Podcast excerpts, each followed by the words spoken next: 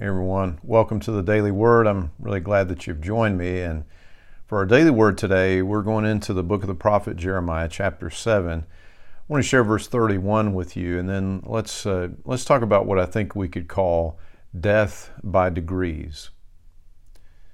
They have built pagan shrines at Topheth, the garbage dump in the valley of Ben Hinnom, and there they burn their sons and daughters in the fire. I have never commanded such a horrible deed. It never even crossed my mind to command such a thing.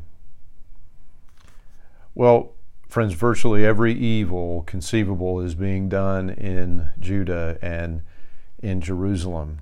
The Lord lists out these evil acts as we go through uh, chapter 7 through this passage and, and really ends with what is the most reprehensible of those sins. And I think, you know, part of the question here is how did they get there, right? Um, how do you how do you get to that that place? And it, it seems as we read the scripture here that it begins with this idea that because we have the temple, because we have the temple in Jerusalem, our sin really doesn't matter. It doesn't matter what we do, whether we sin or not, whether we follow the Lord or we rebel against Him. It just doesn't matter. And friends, this is where Satan sets his hook in the people. What happens next is a slow walk toward death. The conscience is dulled bit by bit by bit. One line is crossed and then another, and it becomes easier to cross another still. Sin after sin is justified.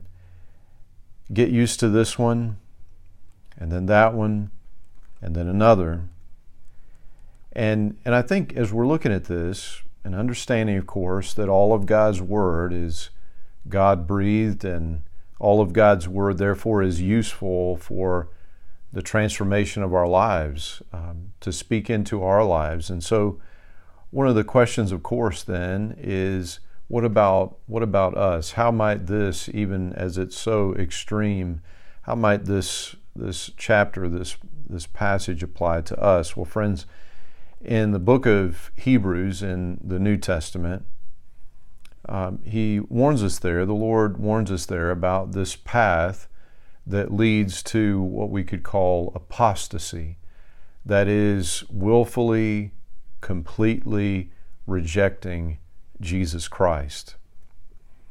He warns us against, therefore, embracing sin being complacent in our faith, being willing to not pursue the Lord, but instead to allow sin to have purchase, to have a place, to grow in our lives.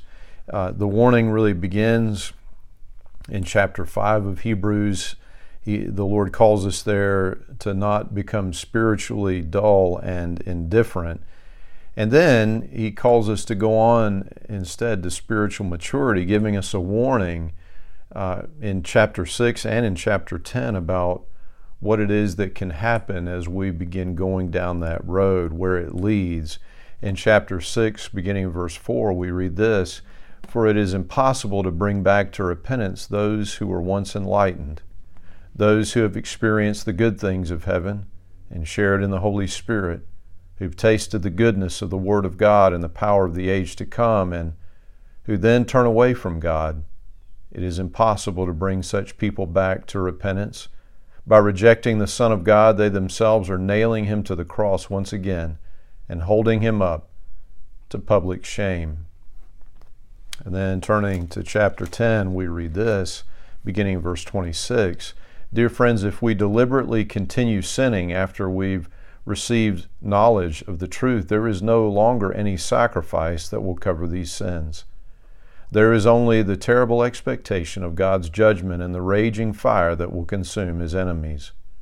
For anyone who refused to obey the law of Moses was put to death without mercy on the testimony of two or three witnesses. Just think how much worse the punishment will be for those who have trampled on the Son of God and have treated the blood of the covenant which made us holy as if it were common and unholy, and have insulted and disdained the Holy Spirit who brings God's mercy to us. Friends, this does not speak of sin that we commit and then repent from, truly turning from and seeking to have God heal in our lives. This this is about making an intentional choice that I am going down a path of sin. I am rejecting God's way and I'm going to move away from Him.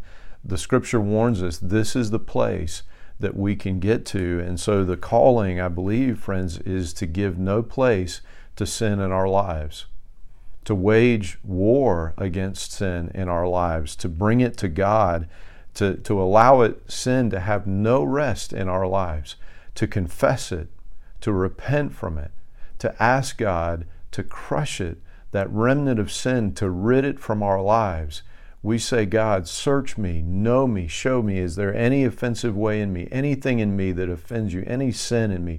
Show it to me, God, and enable me, God, to overcome it in the name and in the power of Jesus Christ, my Lord. Friends, let us not let us not settle for being spiritually dull and indifferent. We know where it can lead. God shows us in His Word. Let us, in, instead of deliberately sinning, let us deliberately bring sin before the Lord so that He might heal us. And may it be so in Christ's holy name. Amen. Amen. And friends, until we have a chance to speak again, I pray that God would bless you and that He would keep you.